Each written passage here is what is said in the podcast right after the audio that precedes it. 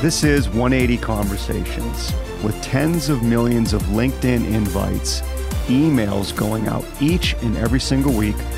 What are you doing to sound different? It's all about engaging your prospects. But to engage your prospects, you're going to have to think different and you're going to have to sound different. Let's go. All right, this one came to Tom.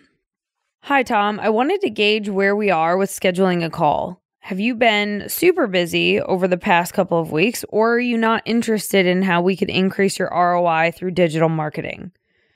Does a call to discuss your current digital marketing strategy make sense? I'm more than happy to reach out in a couple of weeks if you are too busy right now. Well, Kali, on this one, it's in my face. I wanted to gauge where we are with scheduling a call. That's the first sentence. Well, we're not anywhere with engaging on a call. What that tells me about this person out of the gate is that if I do have a conversation with them, which I won't, but if I did, there's a good chance that that pushiness is going to continue in the conversation. And so that's not something I'd be interested in experiencing. Then I read on, have you been super busy over the past couple of weeks, or are you not interested in how we would increase your R O I through digital marketing?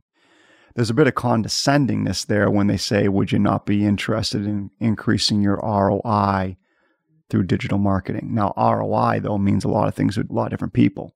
But the condescending approach on that with that question out of the gate, again, pushy.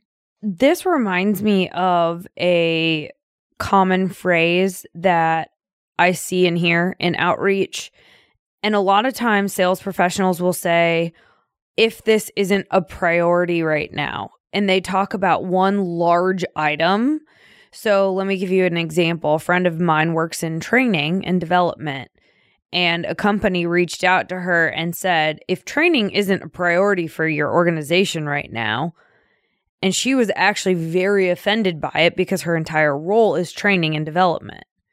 And so to your point, Dan, that condescending, kind of assumptive statement really set her off. It's a good point. Those assumptive statements, again, they tend to be a, a major turnoff when you're trying to engage another human being. It almost puts the other human being immediately on the defensive. So instead of drawing the human being in, in this case, the prospect, you're pushing them even further away. So maybe saying something along the lines of no assumptions, this is a priority or not. You cannot make assumptions. And you also have to try to speak the other person's language. In this case, it's hard because I don't know what they mean by R O I. R O I can mean a lot of different things to a lot of different people again. Well, and I think the other thing is, maybe you don't even know how digital marketing could impact your business. So if they had reached out and said, hey, maybe you're not familiar with what digital marketing is able to do for organizations, maybe a starting off point would be just an educational conversation where we could brainstorm some ideas on how this could be relevant to your business. I, I guess to simplify, Kylie, and to try to keep it short and brief, I might say no assumptions here. We understand that different companies and different industries measure and define R O I differently. We're not sure how you measure the R O I. We've been working with companies similar to yours in your space on how they maximize their social media and marketing R O I through digital marketing. Not sure, would this be a conversation worth having? Would this be a topic worth exploring? And then I might give something and say, you know, here's a link to a case study based on a firm in your space. Take a look. If you feel a conversation is warranted, I'll leave it up to you or your discretion to reach out. I might do something like that. At the end, I'm purposely giving something because everybody else in the world is asking for something. So I'm going to want to flip it and give something. Lastly, I'm going to show my neutrality and my objectivity by saying to them, at your discretion, if you feel a conversation has merit, please reach out, or something to that degree. I'm going to let them decide. Well, the truth is they're going to decide anyway. Right.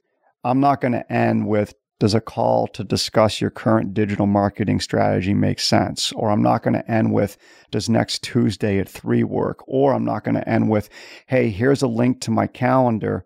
Please feel free to pick a time where we can talk.